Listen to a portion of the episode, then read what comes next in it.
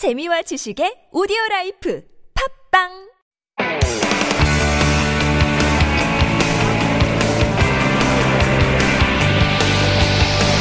From the latest headlines to conversations about the trends and shifts that shape society at large, explore what makes living in Korea interesting with Life Abroad on TBS EFM.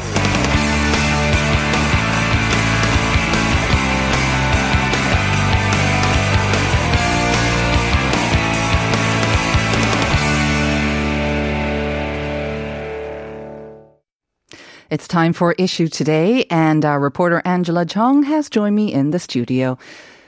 Happy Christmas Eve, Angela. Yes, Merry Christmas Eve. I see we both have our sort of Christmas sweaters on. We do. Uh, yes, you have a sparkly, very nice and tasteful one. I've got a red one, Mm-hmm. one of just two red ones, and I kind of alternate every year for Christmas. Oh, so, nice. Yeah. If you're joining us on YouTube, I hope you enjoy our Christmas jumpers.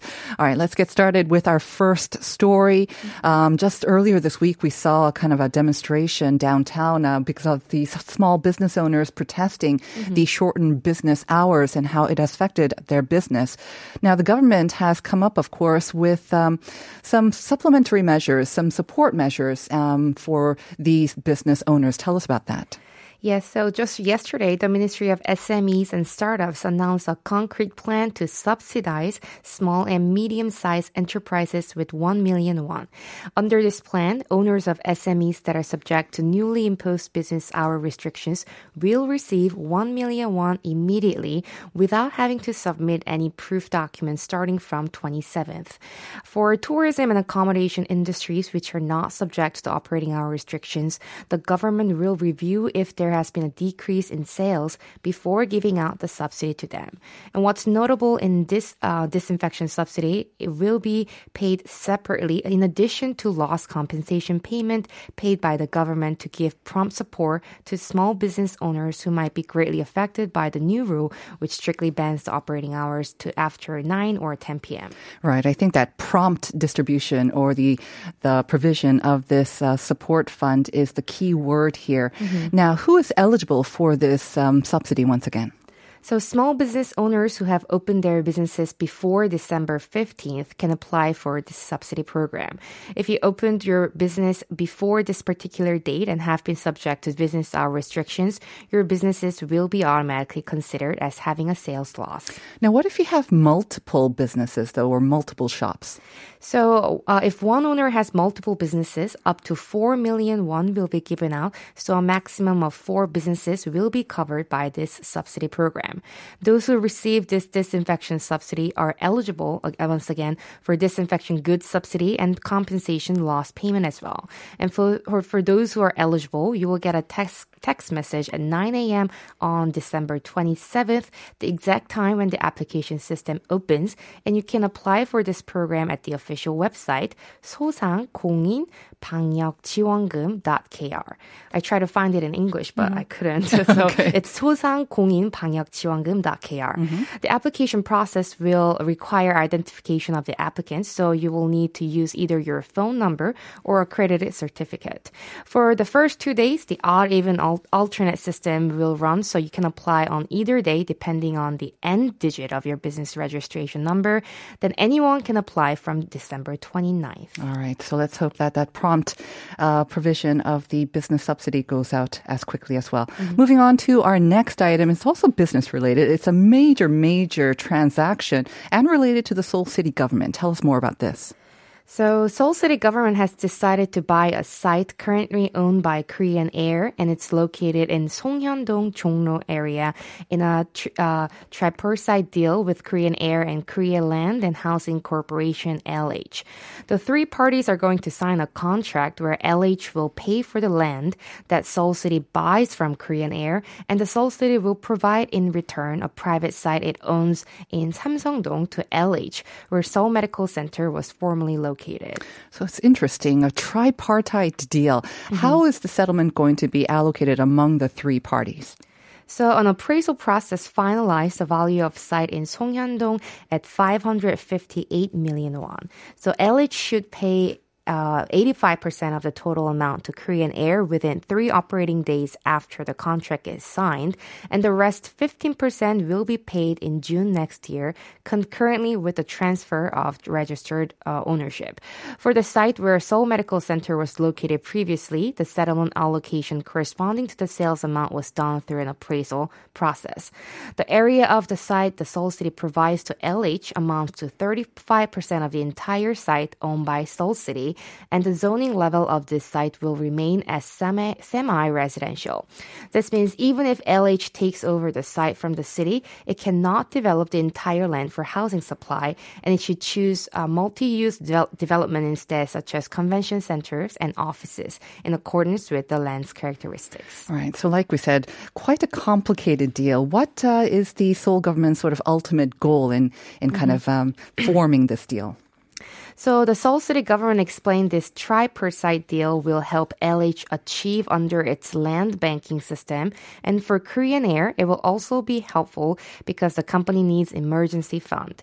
And as you know, ancient palaces such as Gyeongbok, Changdeok Palaces, Gwanghwamun Square, Korean History Museum, National Museum of Modern and Contemporary Art are all located in the area uh, adjacent to mm-hmm. this new site. To add the to the unique beauty of the area, Seoul City plans to create a culture and art hub where Seoul City citizens can have various cultural and artistic experiences in this area. And uh, Lee Kun-hee Donation Hall will be also built on the site. Right. So this will be kind of a closure, I guess, to this and uh, long saga. Korean Air had wanted initially to build a hotel on the site, mm-hmm. as I remember. Moving on to our third and last story, some more cultural news, and I think it will interest quite a lot of our listeners. Yes. So, did you know the Ministry of Culture, Sports and Tourism has designated the nation's cultural cities? Mm, all cultural, I would think. But what's special about these cultural cities? So, the Ministry of Culture designated six cities, and they include Miryang, Gongju, Mokpo, Suwon, Yeongdeungpogu, and Iksan. So if designated as cultural cities, the selected regions will, receive a maximum of 10 billion won for the next five years. And for 2022, each region uh, will be given 1.5 billion won each. Mm-hmm. So it's a good way for cities and regions to kind of um, boost their tourism, I guess, appeal mm-hmm. as well. So how does the government actually kind of choose these cultural cities? So the government designates cities based on performance outcome as a preliminary cultural region, written review on cultural city planning, on-site inspection and presentation evaluation.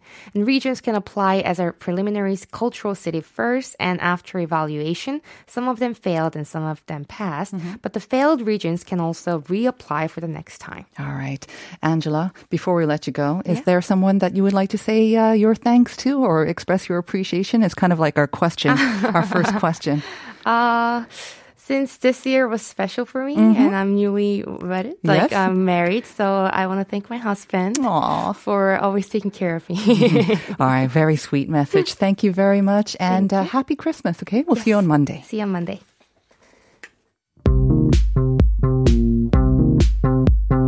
Do you have questions about life in Korea? Send us your opinions and feedback anytime during the show. Simply text us at pound 1013 for 51 per message or chat with our team while you stream us live on the TBS EFM app or YouTube. Life Abroad, helping you navigate your life in Korea.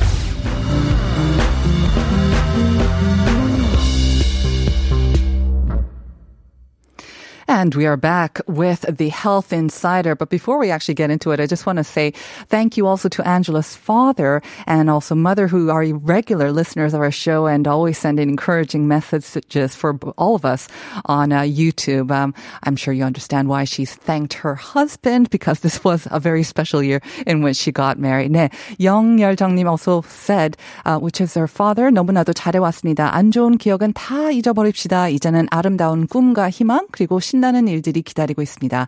좋은 모습으로 다시 만나고 항상 함께 오랫동안 걸어갑시다. So thank you very much once again, Mr. Chung. Um, should we say just one more message before we get to it? All right. 3396 saying, I want to send my huge thanks to my boss. Wow. Without you, I would have stayed and worked for that company longer, wasting my time. I was once really mad because of the way you treat people, but now I'm really grateful for all those life lessons that helped me open my eyes into the world. What a very positive message. Yes, there is a silver lining to everything, right? And 3396, I applaud you for that positive and optimistic attitude. Thank you for your message. Um, one more? Do we, should we do one more? Okay. 7906. 학교를 가다 안 가다 해서 고생 많은 학생들 모두 잘 버텼어요. 밝고 힘찬 새해가 되길 응원합니다. And 6964. 올해는 유독 배달 음식도 많이 시켜 먹고 온라인으로 살림살이, 살림살이 쇼핑을 많이 했는데요. 택배 기사님 분들께 너무 죄송했고 감사했어요. 유유 코로나 시대의 진정한 영웅이세요. 메리 크리스마스.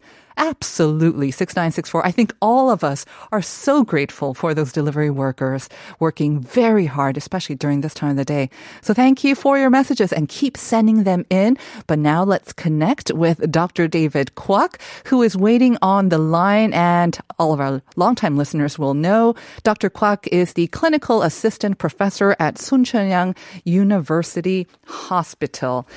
Now, Dr. Kwok, good morning. Good morning. so I wish uh, we could have had you in the studio, but I know how awfully busy you are uh, with everything going on. So I'm grateful that you can at least join us on the line. And I understand that you have kind of prepared uh, kind of a year-end wrap-up, I guess. The good, bad, the ugly. That's how Jennifer, writer, kind of uh, framed it. yeah, well, so this is the end end of the year, so I guess I I thought it was appropriate to talk about what we've been through, especially regarding to the pandemic and also some of the issues with vaccinations and mm. also the new variants uh, uh, that is about to happen. So I just wanted to briefly go over that issue today. All right. Well, since we kind of labeled it the good, the bad, the ugly, I don't know if we'll all get to ugly, but let's start with the good, shall we? Because I think one of the big things that uh, marked 2021 was vaccines and our ability to get vaccinated, which may not provide 100% protection against infection, but definitely does provide some protection against getting sick and also death, right? So let's start with vaccines. Maybe right. the most significant developments, maybe? Mm-hmm. So over the past year or so, this is actually the year that we started getting uh, vaccines for COVID-19. If we um, remind ourselves with a fresh new memory, uh, it, even though the the pandemic started happening the last year, the early uh, beginning of the last year, uh, the whole world actually got a hold of the vaccine only towards the end of the last year, and we, as ourselves in Korea, started getting vaccines um, shots beginning sometime in February of this year, mm-hmm. and uh, people who are in the medical field or uh, who are uh, the elderly people who are admitted in the nursing homes, those are the first group of people to receive those vaccines. And if we remember ourselves once again, in the beginning, even the time set in between two sets of the vaccines were not clearly defined yet. So we had issues about whether or not to receive it in four weeks of terms mm-hmm. or whether that was that should be extended to eight weeks or 12 weeks. Uh, much later on, we, that was decided to be 12 weeks for the adenovirus type of vaccines and also three weeks for the mRNA types of vaccines and so on and so forth. And then, then uh, and if we also roll back a little uh, further into the future, now we have reached more than 80% of the total population to have completed the vaccination rate which is far uh, higher than uh, really most of the countries globally. So uh, I think we're we're getting much protection from that point. But also, as we all know, uh, recently we have started uh, inoculating with booster shots, which I iterate here that is absolutely necessary uh, for everyone, but especially those who have underlying diseases or who are elderly in their ages. But to wrap things up, vaccines have come into the country and helped us greatly in, in protecting us against this uh, dire SARS-CoV-2 situation. I think it'll stay that way for at least more a while, but there are new regimens that are coming into the picture as well. So I'm hopeful that in both by handling with both the tools, the vaccines and the pills to come, I think we're going to see a drastic change in the game, uh, hopefully in the near future. Right. We'll get to that in just a bit. I just want to have a, a follow up question for you regarding vaccines because, like you said, I mean, Korea might have had a little bit of a later start compared to other sort of countries in the West, but we really brought up that vaccination rate very quickly as we are Korean, 빨리 빨리 정신. But now again, booster shots, and um, unfortunately, we're seeing record high numbers of infections as well as deaths and um, very ser- serious illness as well. So, what do you think is needed to? is it more important that we get more booster shots, or is it more important that we get the younger students, maybe, or students in general, to get booster shots, or just their regular shots as well? What do you think we need to do with vaccines going forward? Right. So that's actually a very, very good question at this point of time because people who have children uh, younger than 18 uh, are worried for or for their own um, um, children's wel- welfare uh, when they plan on receiving the vaccine. And I do still recommend all the children who are eligible to still go ahead and receive the vaccines because it will protect them mm-hmm. from having them the possibility to go through the COVID-19 if they're infected uh, in their severe forms. And also, it also uh, minimizes further transmission as well. So exactly. it does protect mm-hmm. them. So all, for their own protection, I would recommend them to uh, allow their children to receive the vaccines. But more, more importantly, as we are seeing, as you said, a very high daily confirmation cases, most vulnerable people, uh, the group of the population would be those who are elderly and ho- those with heavy underlying diseases. So anybody who has, let's say, diabetes or or uh, are taking um, medications from other secondary um, illnesses, and also everybody who is above 60 years of age.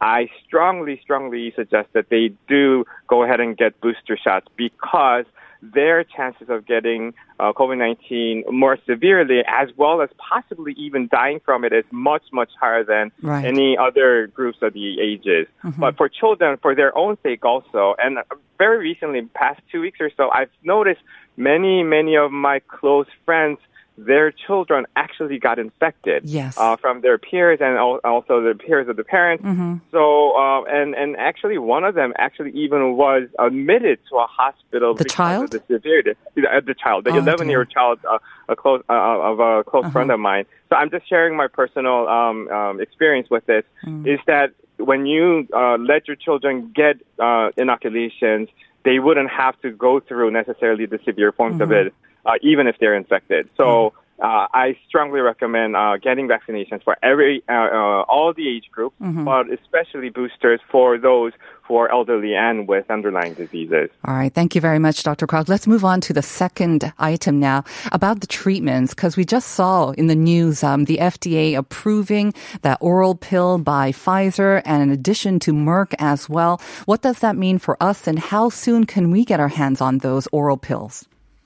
Right. So let's actually compare the efficacy that the, the, the, these companies claim to for their own products to have uh, between the molnupiravir and uh, the Paxlovid. So Paxlovid is a protease inhibitor type of the oral pill. That's the Pfizer one. Uh huh. That's the Pfizer one. And molnupiravir from the Merck uh, is the the nucleoside uh, uh, insertion type uh, antiviral agent.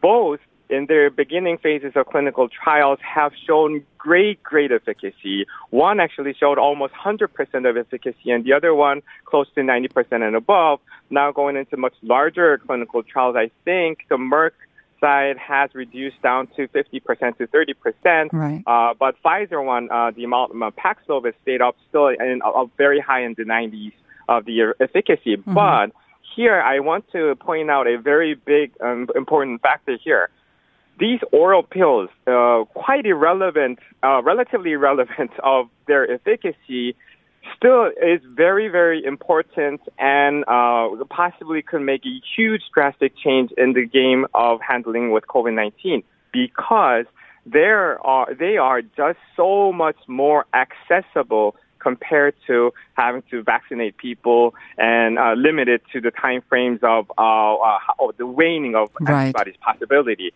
uh, when we can implement oral pills to people, let's say, who are being treated at home or who are just being isolated at social facilities instead of being admitted, these people currently were not able to receive any particular treatments other than for possibly antibody treatments if they were to be, uh, let's say, admitted in a hospital. Mm-hmm. This changes drastically because oral pills are said to be able to prevent further progression Right. of these diseases going into severe forms. So if you were able to distribute these oral pills to, let's say, greater massive numbers who are just staying in the social facilities or at home, Mm-hmm. Right. I think it'll change. Uh, I think it'll it reduce the number of people who are becoming sick. Right. from the disease. Dr. Kwok, we don't have much time left, um, so let's just hope that we can get our hands on those oral pills as soon as possible, very quickly in about 30 seconds or less. Can you kind of give your sort of prediction for the pandemic next year? What are your hopes or expectations? I just recently saw a report uh, making a statement of um, Bill Gates, and I agree with him completely on this issue.